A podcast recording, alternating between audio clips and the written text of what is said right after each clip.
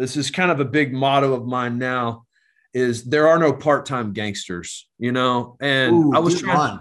good line. I was trying, yeah, I was trying to do both things at a very high level. You know, I was trying to broker industrial real estate at a very high level, and I was trying to run a 40 person fab shop. You know, we had flat lasers, robotic welders, precision press brakes. I mean, it you, you can't be both. The Move Entrepreneur Evolved podcast. Get on it.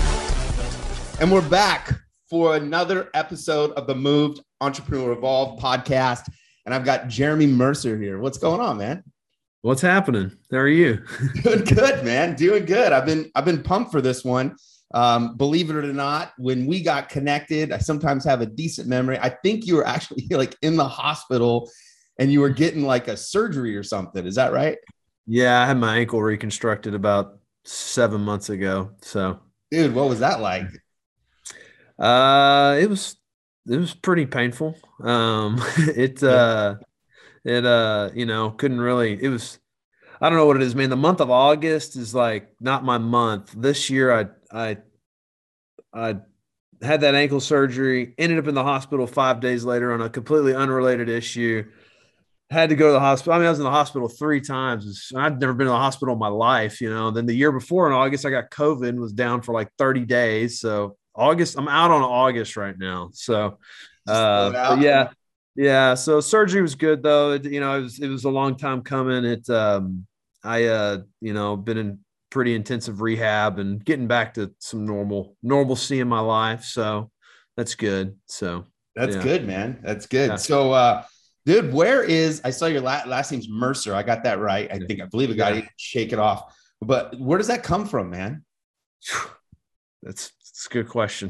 Dude, it's a great, I don't know. It's a I really great don't know. name. Like Mercer, dude. You sound like you be like you're like you're definitely like a soldier in the old days or something. Like that's a uh, great name, dude. That's a great. I don't know. You know, it's funny, man. Like my dad's side of the family, like man, I just don't really know many of them, so I don't really know much of our family history, which is kind of horrible to say that. Um, you know, I'm I'm mostly European. That's what 23andMe told me. So let's just go with, over there. Let's just go Irish and German, and you're going to probably hit somewhere along the lines. yeah, yeah, you're in there. So, so obviously we jump in here. This is a, an entrepreneurial podcast, and I always have some such cool people on here and things like that um, I noticed that you were in the steel business. Is it, before yeah. that was like the main thing that you did? Is that a family run business? Did you start that off yourself? Yeah. So my dad was in the steel business. Uh, he started. He worked in. He worked as a salesman for steel companies. He um, ended up starting his own business. It's called Mercer Metals. Mm-hmm. Um,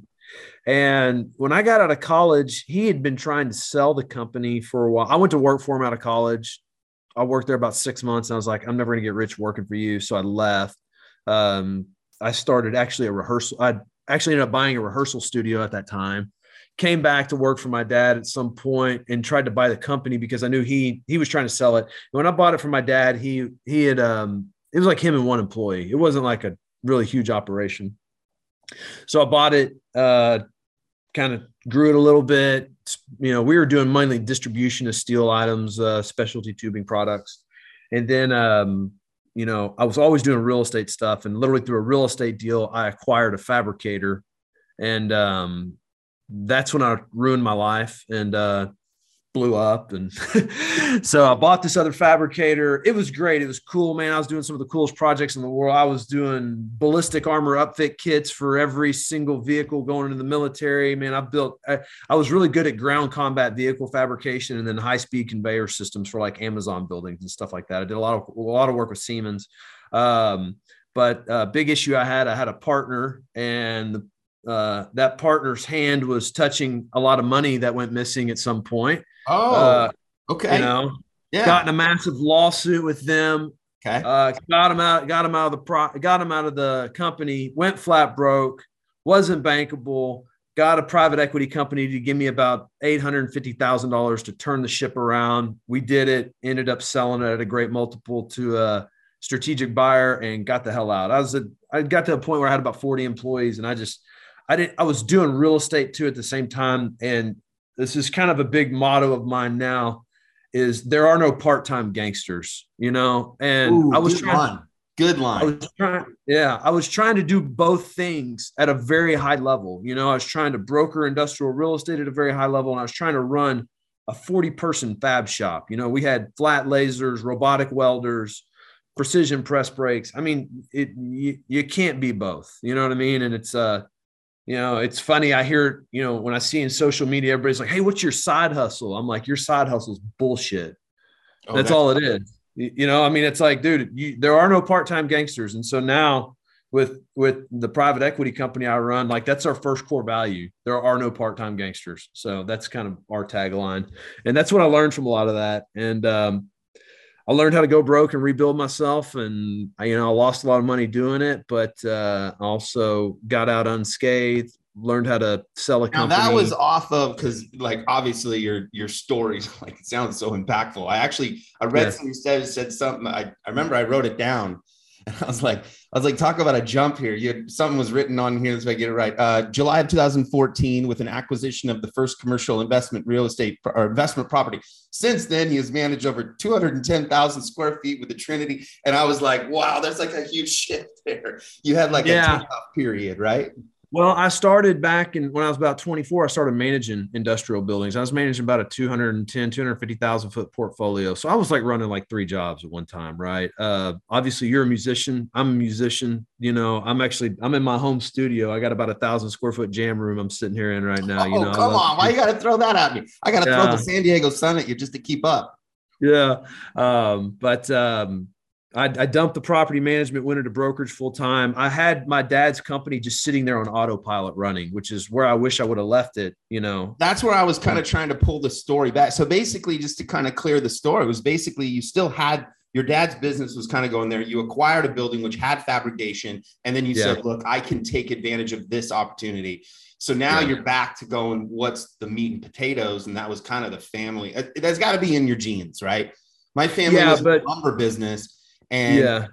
ended up switching out for many years we in the lumber business. And anytime my dad picks up wood it's like this natural thing. Was that like you with steel? Like growing up it's like kind of a yeah i mean i yeah i i could i mean i knew steel i knew fabricate you know i just knew you know i've been doing it since i was five years old yeah that's what I um, but yeah uh, you know it um but you know i'm glad i'm out of it you know? It, it was it was a great learning experience. Uh but yeah, it was kind of, you know, what happened also, I got it, how I got into commercial real estate was my brother, you know, naturally he went into the steel business when he got out of college and worked for my dad for a little bit, went to a company called Reliance. They're probably the largest publicly traded steel company, took one of their their smallest, their their worst territory, turned it into their best territory, got a raise of hundred dollars a month, and told them, go shove it." Like, and so he was like, "Hey, I'm to either go into medical sales or commercial real estate. And uh, he looked at medical sales and realized it was all hot chicks. And so he ended up in industrial real estate.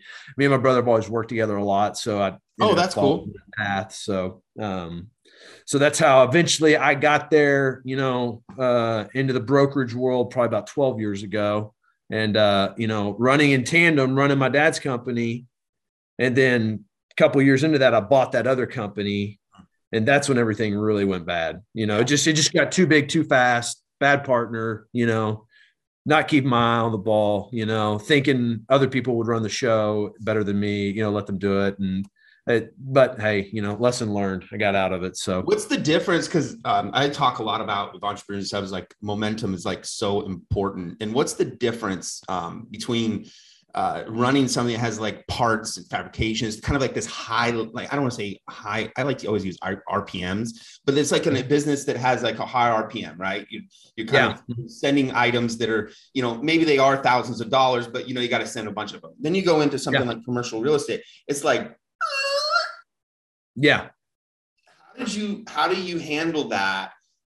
You know how do you handle that mentally because it's two different different rhythms if we're talking about music yeah yeah totally there's a rhythm between the type of businesses and you find the businesses that i like are actually very high rpms because my personality manages at high rpms yeah yeah commercial real estate I, I would think you could obviously educate me here but I would think that there's just this kind of like, come on, motherfucker. like, come on. Yeah. Yeah.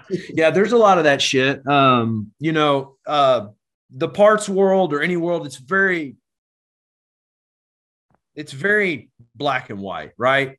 Here's a PO. You're going to make this shit for this much money. You're going to sell to me. You're going to deliver it to me by this date. It's going to be to this tolerance. Here's the drawing. You know, I was a I was a uh, uh, job shop, right? I built a print. You know, everybody bring me whatever they need. I build it. Um, real estate is man. It's commercial real estate to me is I'm playing poker, I'm playing chess, I'm playing checkers, and I'm doing it all on top of a monopoly board at one time, right?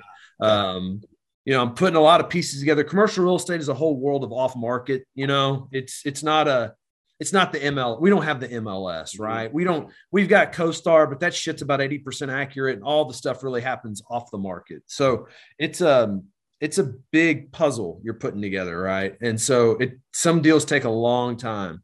And what's also frustrating where you sometimes get screwed in commercial real estate is when you make a deal quickly because of your knowledge and then someone sees what my fee is and they're like oh this guy didn't deserve that much money on this it only took him a couple hours but they don't see the 10 deals that i got my ass ice picked on you know yeah before so the good thing is is you uh, in the parts world you know, you get your PO, you make your part, you it's all on you, right? Mm-hmm. You're the you, you you have it then. You have control, right?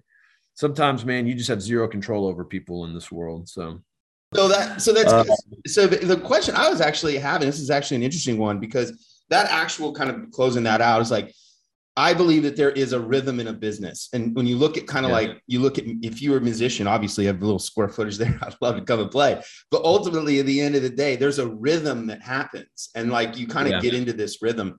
And we kind of were obviously just talking about that. Here's the thing that I thought was kind of always interesting. Anybody that's ever driven into the desert areas, and I grew up like inland from um, San Diego, LA, things like that. You always yeah. go into these areas, and all of a sudden you're like, holy shit, look at the size of this building. And it's like a Skechers shoe or like a, you know, um, I don't know. I was going to say something like LA Knights old, old shoes or something. But you look at yeah. the building and you're like, what the hell are they going to do with that if the lease falls out? What yeah. is the thought pattern? Because these buildings are, I mean, you're talking like, it's like beyond, it's like you look at a city or something. So what is the thought pattern in going in as, as a business move and saying, wow, this, what happens if this tenant doesn't go? Is it a 10 year lease? How do you look at those things? I look at anything that I could jump down, turn around, and go get it leased because I know how to get on the street and go get it done. So it's very specific to me, right? Um, but uh, I also make sure I buy an asset that I could just turn out of somehow. You know, I mean, yeah, the, the tenant could burn out on you, but did you buy the property right? Did you you didn't get over your skis on the value of the property because you paid for a lease, right? If you did, well, that's just stupid. You know, I you know, I when I immediately look at a building, I always look at it and go, okay, how in the hell am I going to get out of this, right? Oh, if everything goes to shit, right? Like, how am I getting out of this? And um, you know, does it have a great yard component with it? Which a laydown yard is huge for uh, trucking or manufacturing that needs stuff for outside storage that doesn't necessarily be covered you know does the building have any you know real bad uh, functional obsol- obsolescence that how do i overcome right you know because buildings have been built you know buildings were i deal with a lot of older buildings and they were built back when trucks weren't 53 foot trailers and you know they were ah, yeah, you know yeah, truck yeah. are smaller so how do you how do you reposition that building to work for modern day logistics and stuff like that so you know, it's like I bought a building uh, last year and uh, it was 10 foot clear, which is horrible. I mean, that is like, that is like the death sentence in, uh, in industrial buildings. And, um, but it had a good land component with it and it was two buildings, right? So my exit strategy was, look, it's 25,000 feet. I got a 12 and a 14 here approximately, and I could split them in half and sell them to two separate people, which is what I did. And we made a great return on it. So, you know, but they had this yard component that I knew someone that could I could overcome the clear height with the yard. So it just really it's a case by case basis, but you know, I got to have some good exit strategies, multiple exit strategies before I go into the asset. So I'm I'm trying to think about the end at the beginning. So and I think when it comes to real estate, you have someone that says, I'm going to go buy or buy or rent. Obviously, you have Airbnb now, but basically, yeah. you would say, Look, I'm going to go buy a rental property. And then what you go to like your duplex mentally, right? And you're like, Oh, I'm going to get sure. a duplex and we get something with six units, eight units, whatever that is.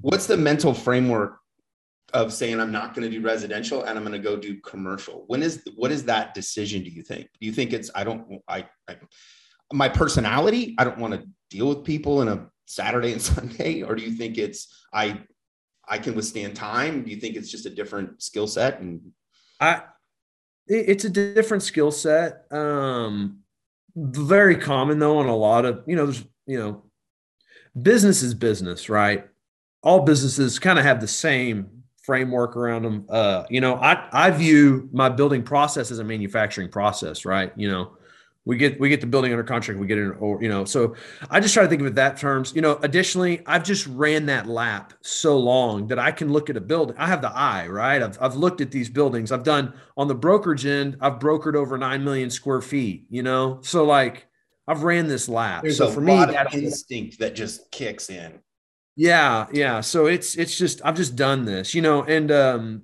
there's a lot of people that get in it and you know you just got to kind of it's like anything man nothing uh you don't just jump into commercial. I don't think, uh, you know, a lot more information on residential, a lot more regulation around residential to protect you as a consumer. You know, commercial is the Wild West, right? So you could totally get your ass handed to you if you don't know all the things that are going to happen in that transaction. Like I always thought it was funny in Texas, you know, like if you want to put a property on the MLS, you got to input 100% of the information or it will not generate into the MLS. Well, there's no requirement like that for commercial. Like there's no good information on commercial. You always are trying to extrapolate everything and trying to figure it out. And, and why does it breed that? Man, I don't know. I don't know. I really don't. It's uh uh you think it's just industry like so for uh i'm in the martial arts world big time and i always go and yeah. train and things like that and there's always like martial artists always show up late or like uh, I worked for Harley for five years, rode Harleys all over the place, done a bunch of stuff, and like we'd always use a, um, a powder coater, and we all always knew the powder coater would it'd take four weeks, and you're like, why? I don't know. Yeah, yeah, it's um, you know, that's the challenge too. Like um, you know, uh, uh, educating when I represent somebody, right? Especially entrepreneurs, right? They're like, well, what, you know, what the fuck? Like, I want to lease the building. Yeah, I know you want to lease the building. Well, why won't they give me a lease? Well, there's shit going on. Like, you know, just for instance, you know, it's like uh, you might know, you know, Ryan Stewman, right? So I'm working with him on on a new site right now, and and uh, I just told him one day, I said, "Hey, man, you got to understand, we're not buying a three-two. You know, all these sites, everything's very unique, right? And it's very unique to the business. So, and then on top of that, you're dealing with institutions, right? We're dealing, you're dealing, you know, somebody's like, well, this building's been sitting vacant. Why won't they take 20% off?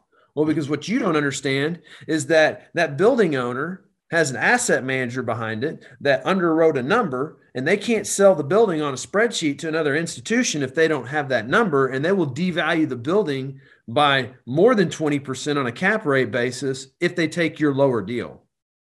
So that's the disconnect where an entrepreneur is like, man, get my building leased, you know, get, you know, let's, let's move on to the next deal. Right. Well, you, you, you deal with these institutions and they just, it's, it's totally different thinking. Right. So, uh, what I've also see a lot of too is in commercial real estate, you just get people with a shit load of money. And they literally have a hundred thousand foot warehouse that they just let it sit there and deteriorate because grandpa built it dad managed it and now they've inherited all this money and you're asking them to go work? So it's kind of like this. Yeah you're right. Yeah. At all. So, there's yeah. a property there's a property around the corner from my house and literally this thing has been vacant for 20 years and you're talking million dollar homes right 20 years 20 years and literally no one's a cleaner comes like every three months and leaves and so I, yeah. it's got to be caught in a trust or something. It's just stuff. sure. But let, let, let me put it this way if you were in a real estate family, and let's say, hey, Jason, you, you get up at you get up at nine in the morning. You can wake up at nine in the morning and you're going to make a hundred thousand dollars a month in cash flow. Before you even woke up, you made a hundred thousand dollars. But if you wake up at 6 a.m., you're going to make 110. Do you really care? Like, no. Do you remember so, being younger and your buddy would be like, I don't really want to make any more money because they're going to tax me more? yeah. It, it's, uh, yeah. That doesn't work.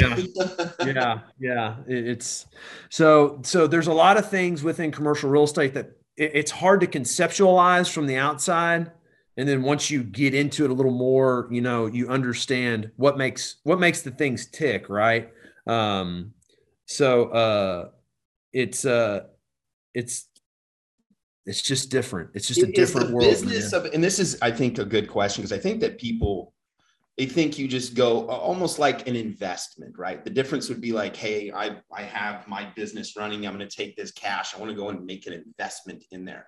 But the difference between what you do is you actually have commercial business. So with that, I think that what you were just talking about is like you have a process of buying properties, and then the process triggers the things that outs the property. I'm assuming. Yeah. That's really yeah. It's like being a pilot. Yeah. Like your real job is like, I got to get on the ground, but really I got to check all these things off. I got to go through this thing because it's all about it's all about safety at the end. And so yeah. it sounds like your process mitigates those problems before. So you probably say no to more properties than people think. Yeah, yeah, it's um you know, I've gotten to the point where, you know, I've got a really good deal flow, so it's like I can see anywhere from 5 to 15 deals a week uh, you know, maybe six to seven of those make it uh, to underwriting. You know, out of those six to seven, maybe three of them will generate enough interest out of the underwrite in the plan to uh, either tour it or make an offer, you know, and then see where it goes, you know.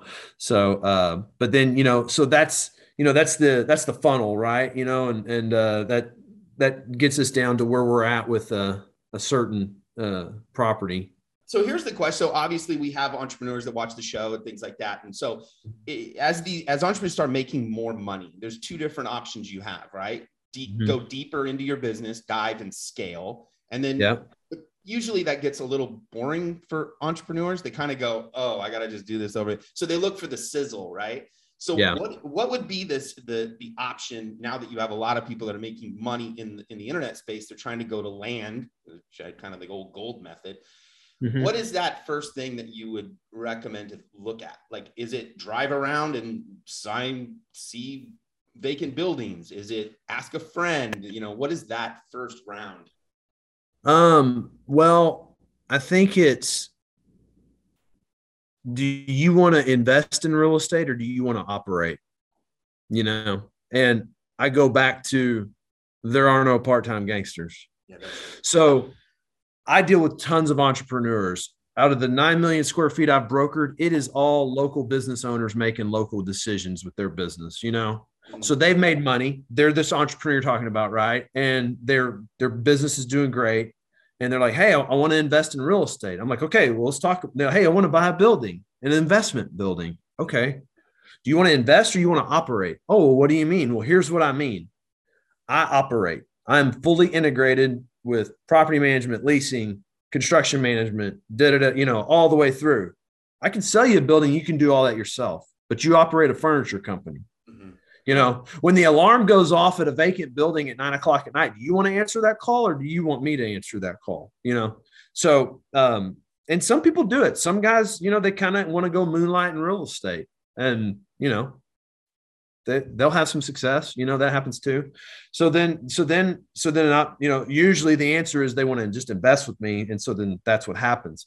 So I would say if you have a business that still requires you to to be involved in it to some degree uh, you might just want to find a good person to invest with you know find the guy that's doing it full time you know yeah they're going to get paid but you don't have to think you know what i mean it's like it's like just give it to the guy that's doing this all day long right and so uh that's that's kind of what i would recommend you know that's you know I mean, it obviously that's sounds like from the conversation. It's like do an apprenticeship, meaning like you don't get all your money. You're not going to get the whole, you know, gambit, but but get next to someone that's like playing the game that right give a shot, right? Because it's like we make we make so many mistakes on the to get to that next level that yeah. what you're saying is take the 15% or 10 take whatever don't you know if you're going to do it for the long run you know kind yeah. of what is that uh, you know uh, what is that? Uh, you just uh, word I'm looking for, but basically you're just trying to brush off all the nerves and all the junk that comes with going through because i would assume buying a two point you know four million dollar building you, are holding your nuts for a second you're like son of sure. what am i yeah. doing family? What if this thing falls out? What if i mean look at this market you know what are we doing? Yeah. are we going back to work? So i think that there's probably a huge kind of a so so I, I would think if you want to get into investing in the commercial world i think you need to I think you need to one uh, look at some of the different asset classes and figure out what you're really interested in, and maybe it's a couple different ones. But then at that point, I think you need to then find a sponsor that's doing that. You know, you know, like, and that's what they do, right? And oh, and then you, okay, cool, yeah. yeah. So the, these guys, that's that's interesting. That is what they do. Yeah. They moonlight in a way with you. They, yeah, yeah. So I mean, deals. right? You know, I have LPs in all my deals, right? You know, uh, a lot of them occupy an industrial warehouse, so they're very comfortable with an industrial investment from that standpoint. And then most likely, I probably sold them that industrial warehouse, so they're comfortable with me from a transaction standpoint. Uh, if I brought them an apartment complex, they'd probably look like I had three heads, right? Because it's not what I do. Mm-hmm. So I, I, think I think if you're going to look at getting investing in, into commercial real estate or honestly any kind of syndicated type deal, look at the sponsor first. Like really look at the sponsor. You know, if, if that guy doesn't know what he's doing, or if he's if he's doing this and he's doing that and they're doing this, hey, we're doing some crypto. Hey, we're selling mm-hmm. watches. Hey, you know, I mean, it's like back to there are no part-time gangsters, right? Like when did you when did you make that decision? to to that comment, we, like that. Oh, comment. that comment.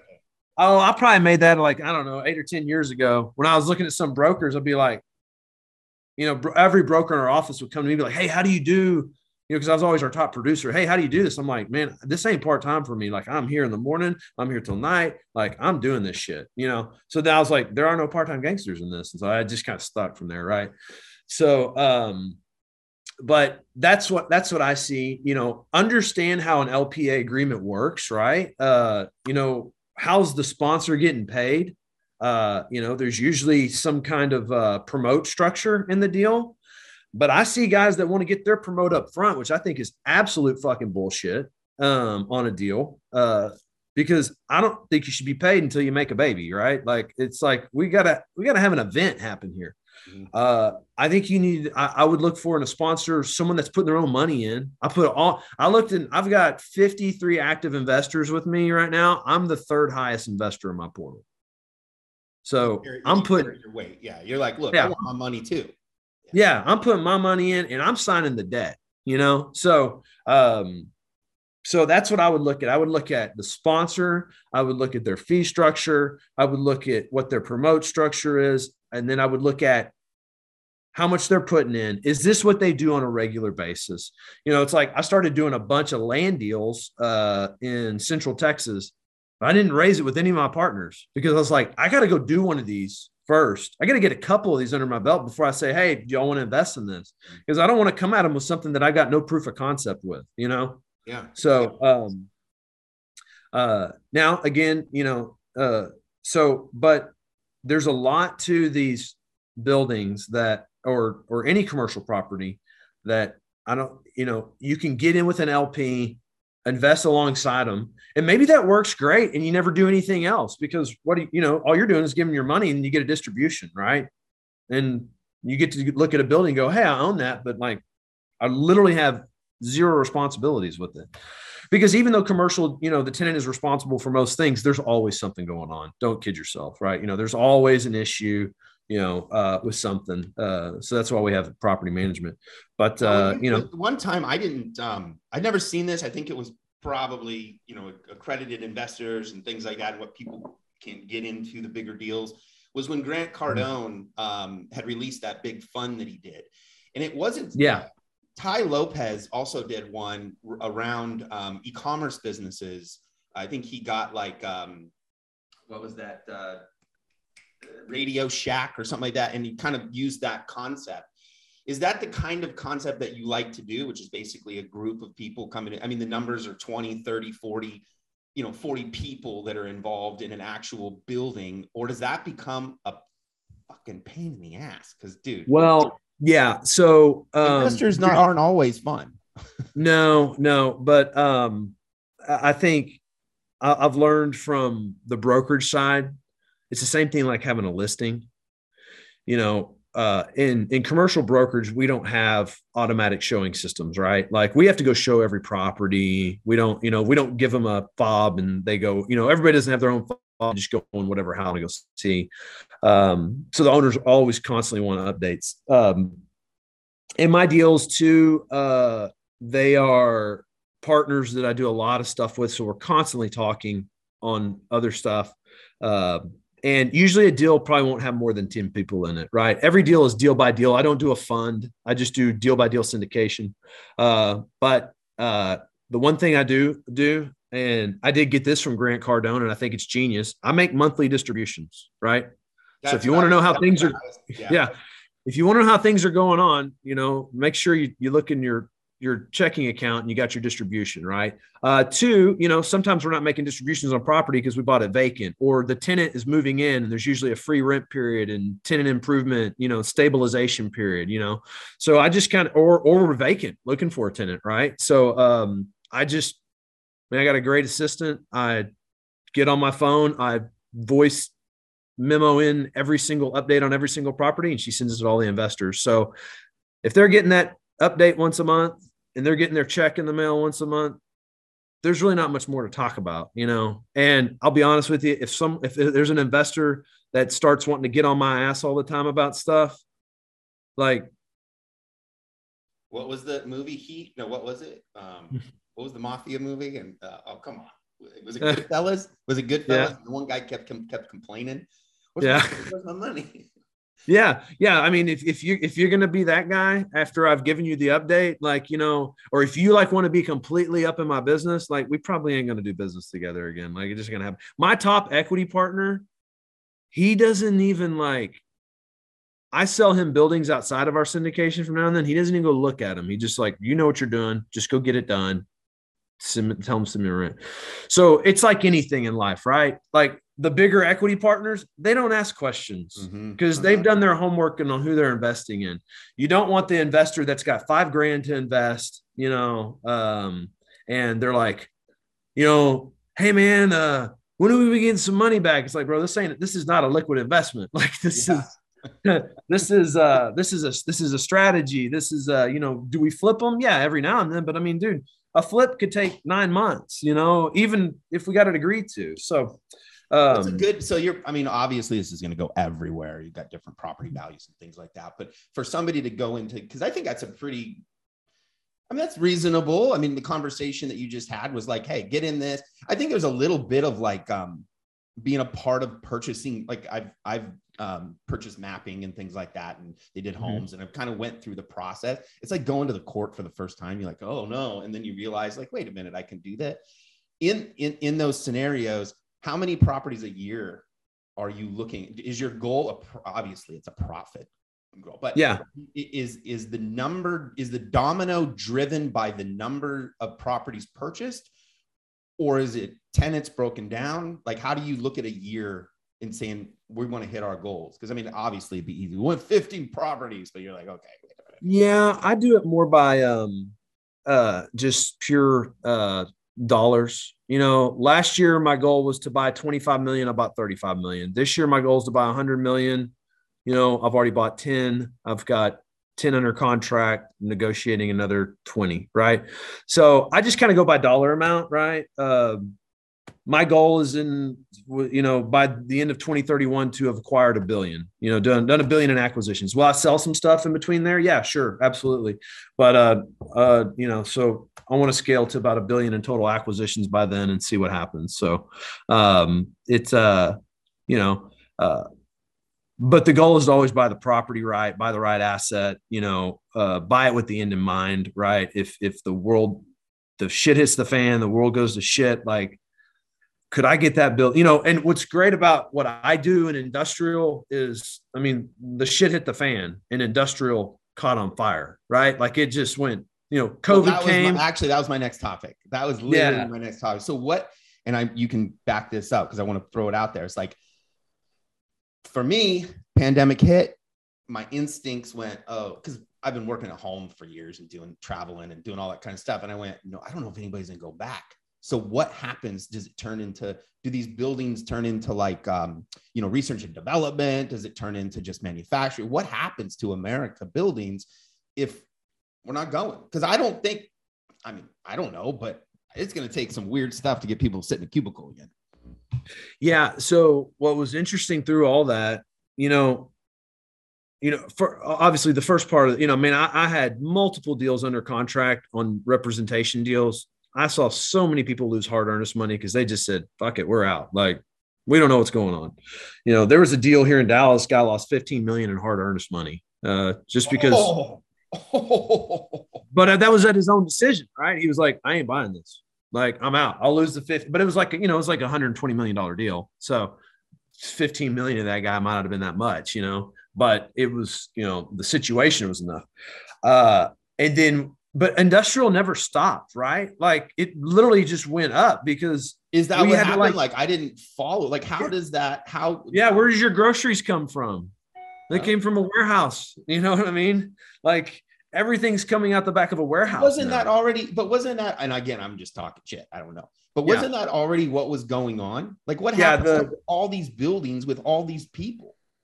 Yeah. So, well, the office buildings, like I've never wanted to own an office building. I never will own an office building. Um, I don't think I will. If I do, it'll be because I invested with someone that buys office buildings.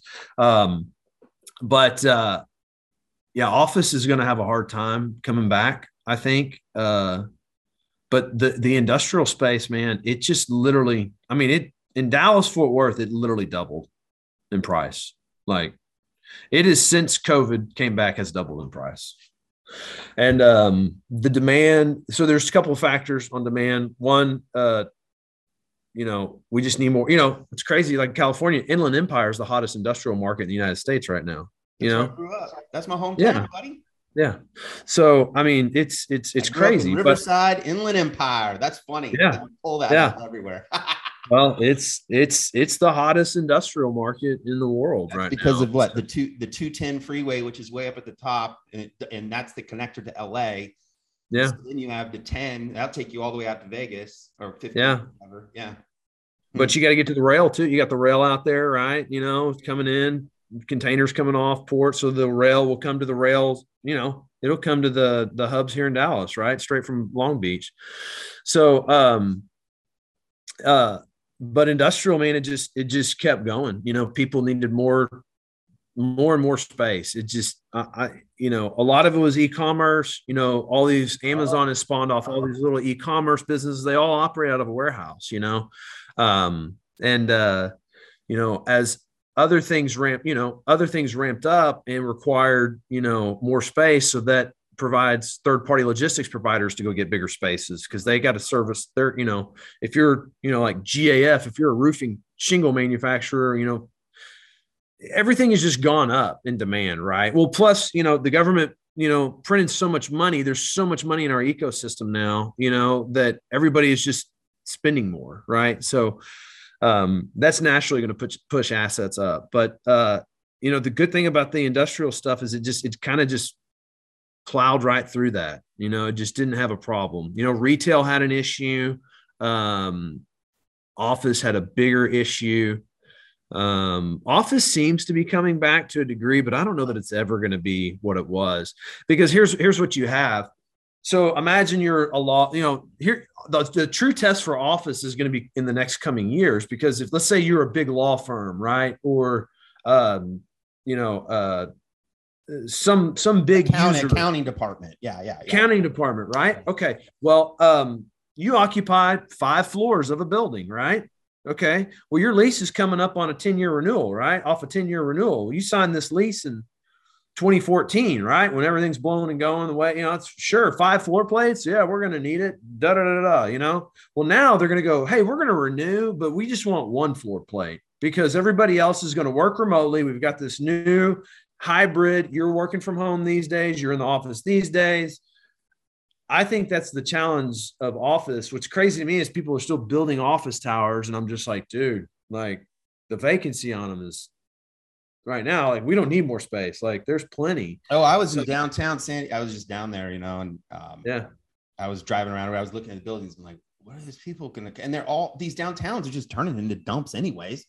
And they you're are. like, now you know these people. Not only not only one of the reasons of downtowns, you would want to live downtown so you could just do the whole walk world. You walk to right. your work and everything.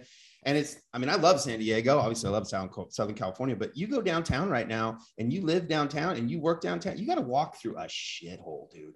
Yeah. Like you've literally got to walk through. We were down not too, not that long ago, whatever. I don't know what was our meal, 200 and something bucks. And I'm sitting outside and I can like smell the shit coming from, yeah. you know, around the corner. It's just like, what the heck are we doing with these cities, man? What? yeah. It's, it, and dude, Dallas ain't, Dallas, Dallas is letting the same shit happen, man. They're, I mean, the, the, you know, that's, that's a big issue. It's a lot of homeless everywhere. Uh, you know, the big thing for me is they, they strip uh, copper, you know, they strip copper out of my buildings. So that's, you know, that's because I remember re, uh, with you obviously being in uh, metal and things like that. I, remember, it was funny. I did think about copper. I remember Inland Empire probably was the largest copper stealers.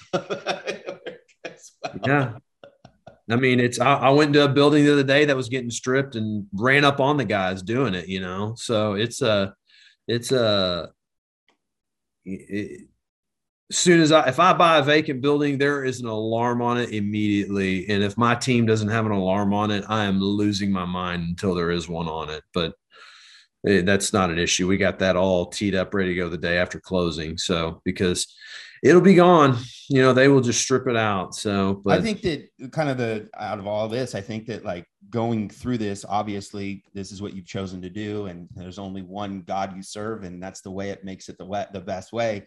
But in that, I think that the the concept of other people being able to jump into those different deals and kind of get the feel. What would you say is an invest like where should people say look hey i got this much money and i'm, I'm looking to go 100 grand 150 20 grand. What is usually the benchmark to at least be a part right? I mean you got to be a part. Yeah i usually i usually with a new lp if someone came to me and said hey i've got 200 grand right or 150 grand i say look why don't you just put 50 grand in the next three deals?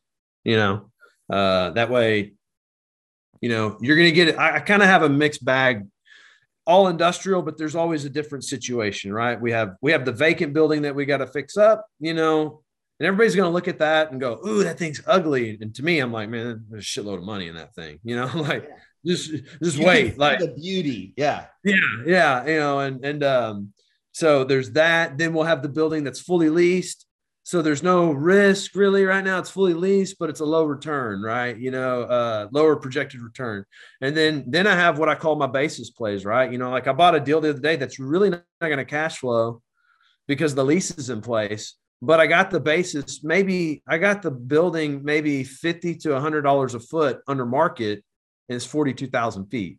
So just sit around for a couple of years, guys. When we get these leases burned off, we're going to make some money, you know? Now, so, when you bring in that money, are you using it to pay the loan? Do, do you actually like stockpile? No, no. I, I, you know, to get a loan, you have to have one, at least one and a quarter debt service coverage ratio with the leases in place. So the leases are paying. No. Got it.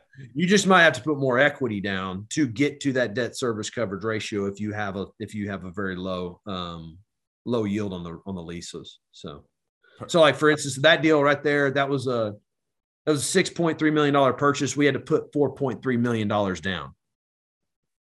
So we raised $4.3 million and put it in that building and then got an underlying loan at 2 million.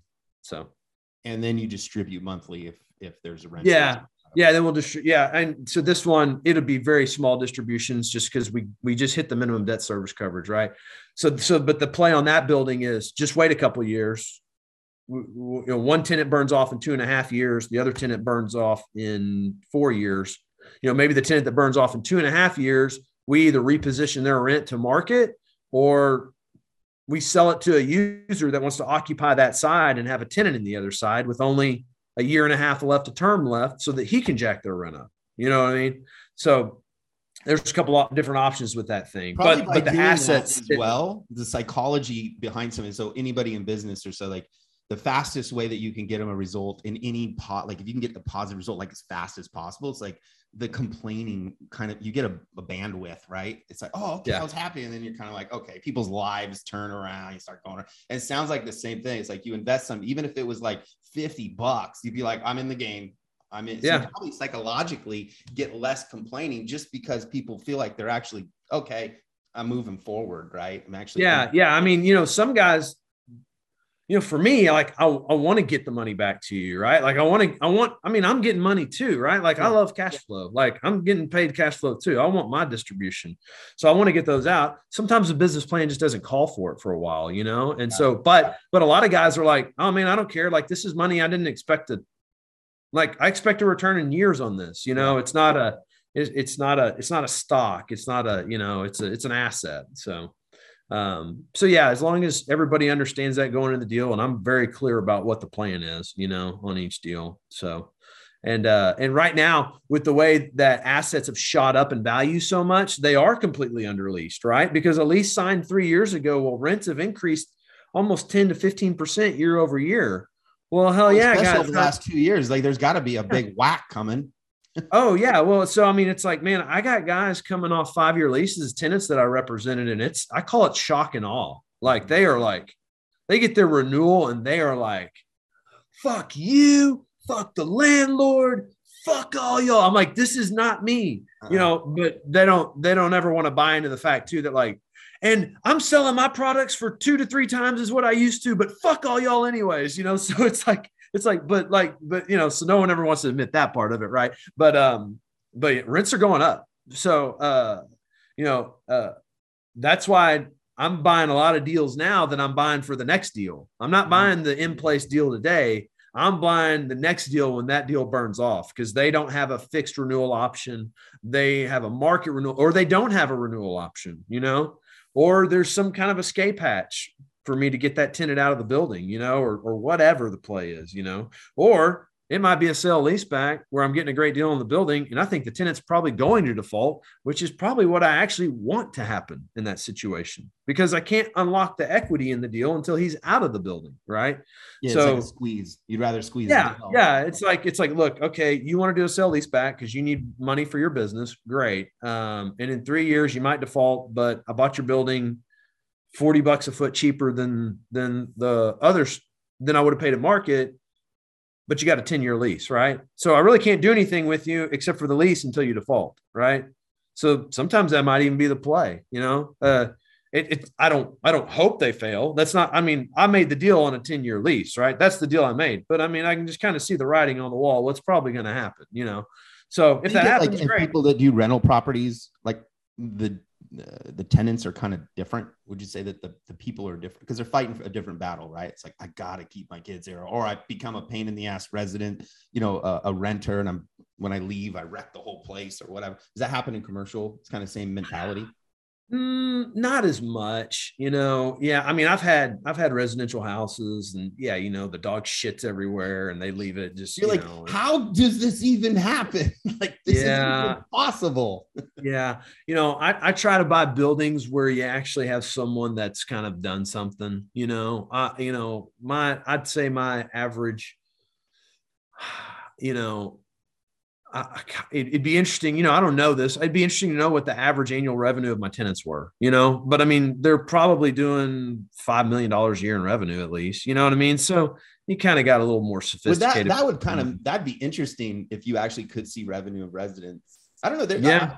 I, you know I what? Can. Actually, there is contracts that that actually there's like a percentage of revenue, right? There is contracts. Of- oh well, that's um those are retail deals. Yeah. We don't do that in industrial, but they'll do that. You know, a retail center can justify saying, "Well, we get a percentage of your revenue because you're here, but we got a Walmart here that's driving traffic to your yeah, basically we're so, your marketing center. it's basically yeah, yeah, you're we're your marketing center, but that doesn't happen in industrial. But I do have the right to request the tenant's financials, so I could like actually make a stat and say, okay, because if I had to sell the building or refinance it, then they, someone might ask for the financials for the tenant. So there's usually a clause like that in the lease that I can obtain those. So, or I got a publicly traded tenant and I can just go online and look at it. So, yeah.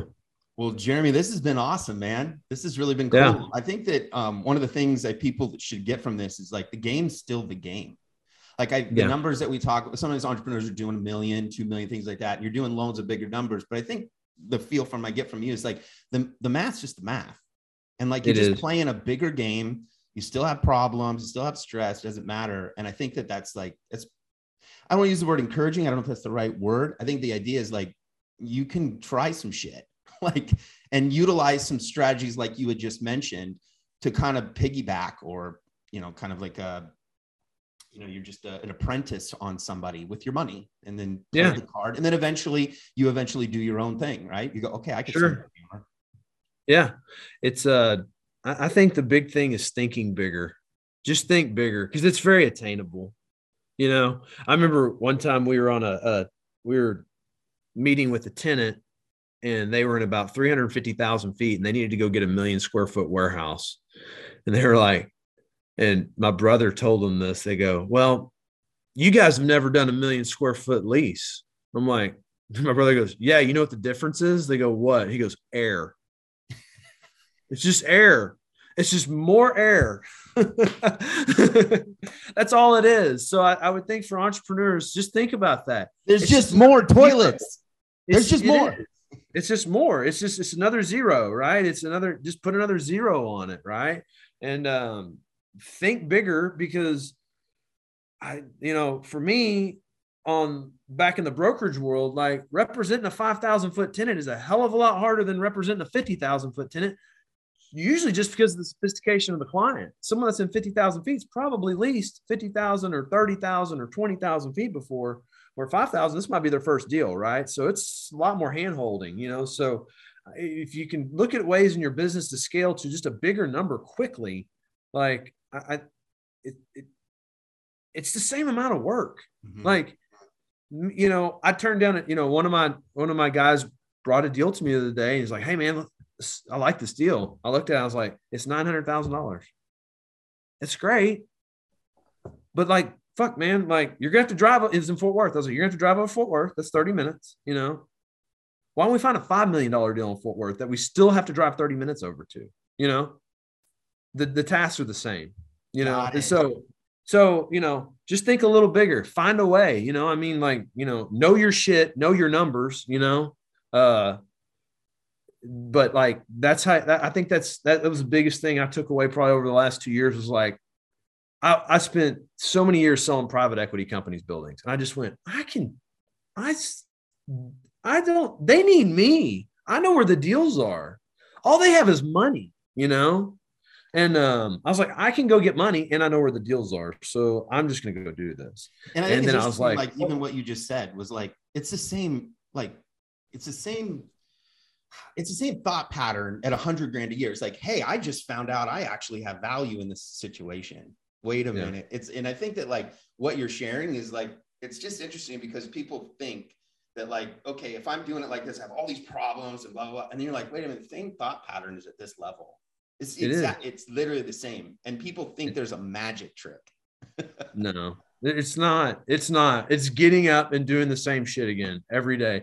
Uh, it, dude, it's like I said, it's not, you can't, it, it, I hate the word side hustle. Like if someone, if someone says, you know, everybody will slide into your DMs with these bullshit. Hey, do you want a side hustle? I'm like, my automatic response is there are no part-time gangsters. And they're like, uh, uh, you know, what do you say to that? Right. Yeah. I'm working on this shit. I'm not working on this and this and this and this and this and sucking at all of those. Yeah. Like I am fucking buying buildings at a hard scale. I have a very high caloric intake for them. I know what I'm doing. That's what I want to do, you know. So I think get really clear on your vision, what you want to do, and then think a lot bigger than you're thinking. Once your mind expands, it doesn't really contract. So, oh, that was interesting. Once, yeah. whoa, that's actually really cool shit. Once your mind, like basically, once you see something, you can't unsee it. Yeah, yeah. So once you've learned to think up here, you know, your mind goes to here, it doesn't really go back. Your mind is like that one muscle that, yeah, you need to constantly be keeping it. But like once you know something, like you said, once you see it, you can't unsee it. So, you know, I was telling somebody the other day, because obviously guitar, and things like that. And if, yeah, when you said all musicians, then you know that the, pro- oh, all you need is one. You're like, yeah, that size. That's this. Yeah. but it's like the one thing I remember, like the reason I bring this up because it kind of brings it the same day. It's like I, I decided to learn to play guitar. And so I decided to play out three hours a day for a year. Now, this is mind you, I wasn't in my, I was in my 30s. And I was like, look, I'm going to do this. And what I looked at and the, what I, at the time, the way that I laid it out, I was like, one year, learn the skill. I can do this for the rest of my life. And I mean, to yeah. The point of not, but like, even when you don't play, I'm assuming you play guitar. It's kind of what yeah. Mm-hmm. Like, you know, this when you're playing that like you'll pick it up and then you'll be like, oh, dude, Mike, well, you just pick up your electric so your fingers don't hurt. But if you pick yeah. up an acoustic and you play it, they'll start to hurt. But dude, you're still in the game. Yeah. Like, yeah. And it's like locked in. And it's like, yeah. it's this weird thing. I think that that is like so true about putting yourself in other circles, seeing things that you've never seen. And your mind just goes, what the fuck? What are we doing here? And then it's kind yeah. of fills those holes.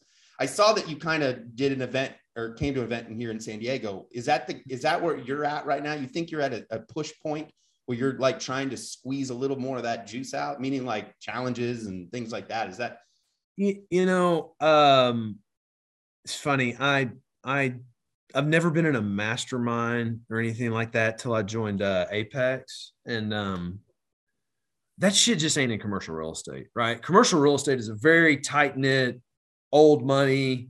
Mm-hmm. You know, mm-hmm.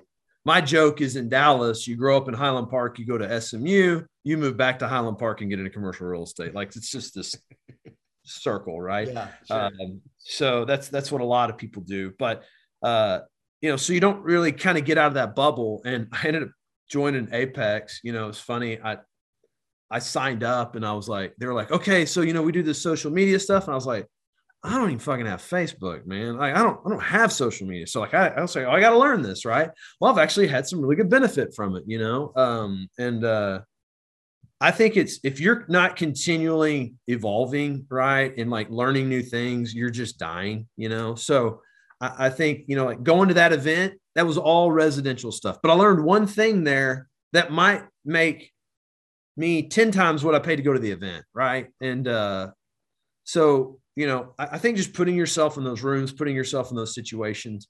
Um, you know, that event was put on by uh, Kent Clothier, and I remember hearing him speak one time. He said, "Hey, if you're not in the room, uh, sitting at the table, then you're being served for dinner." You know, so I think I thought that was interesting. I was like, if you're not in the room with these people learning all these different things, you're just the food. You know what I mean? You're not going to get to eat because these people are going to figure out how to eat and you're just going to be food. So I always thought that was very interesting. So it's it's pushed me into learning some different things, like you know, doing some different marketing techniques for you know, uh, you know, increasing automation, stuff like that for our processes, procedures. You know, it's it's a constantly evolving deal. Uh, with well, when I was actually lit, when I was actually like going through and kind of learning a little bit about you, I was like, you know, one of the conversations, and maybe we'll do another podcast one day. I've had a great time. And one of the conversations that I was kind of, I was going back and I was like, man, all these old systems that I'm sure that steel business ran on, you know, just yeah. regular ticket, you know, here's the ticket yeah. and then you got a hand yeah. ticket or, and all this paper that's all over the place, parts placed in a certain thing. And you had to hold your part ticket probably was like kept for years and like you have in the back room. So yeah, I could imagine just the transition from that formula. Cause that's a, dude that i mean steel business is like we i don't give a shit. Send your po i don't care what the po looks like. Just get the shit to yeah. like there's nothing yeah. sexy about right. it yeah. No it's it's that's what it is. And uh but uh yeah i think uh continually evolving right? So that's yeah that's where i see myself just you know i, I want to further expand my mind right? I want to I want to figure out better ways. Like I want to, I want to continually improve. That's really, that's really kind of what I strive for in, in everything that I do. Well, so. where, where could uh, everybody find you? So let's say they want to do a um, deal or do whatever. How do they find you? Brother? Yeah. So, um, my Instagram is JB Merco, JB M E R C O. Um, I'm on Facebook, Jeremy Mercer. Um, uh, if you're looking for space in Dallas, we have the Mercer Company. Uh, commercial brokerage, www.mercer-company.com. And uh, if you're interested in real estate deals, you can go to my private equity company, uh, www.matadorcapital.com. It's matador-capital.com. And uh, you can see all the assets that we own. So you get a good, real good idea of what we buy and, um, and whatnot. And, uh, you know, uh, just email me through there, uh, Jeremy at Matador hyphen capital or Jeremy at Mercer hyphen company. So get a hold of me. So right on, man. That closes us out for this episode of the Moved Entrepreneur Evolved podcast. Jeremy Mercer, the man, dude. Thanks a lot, brother. All right. Thank you, Jason. Appreciate it. If you like this episode, make sure you smash the like button and subscribe to the YouTube channel. Just like Nike is to athletes, Moved is to entrepreneurs.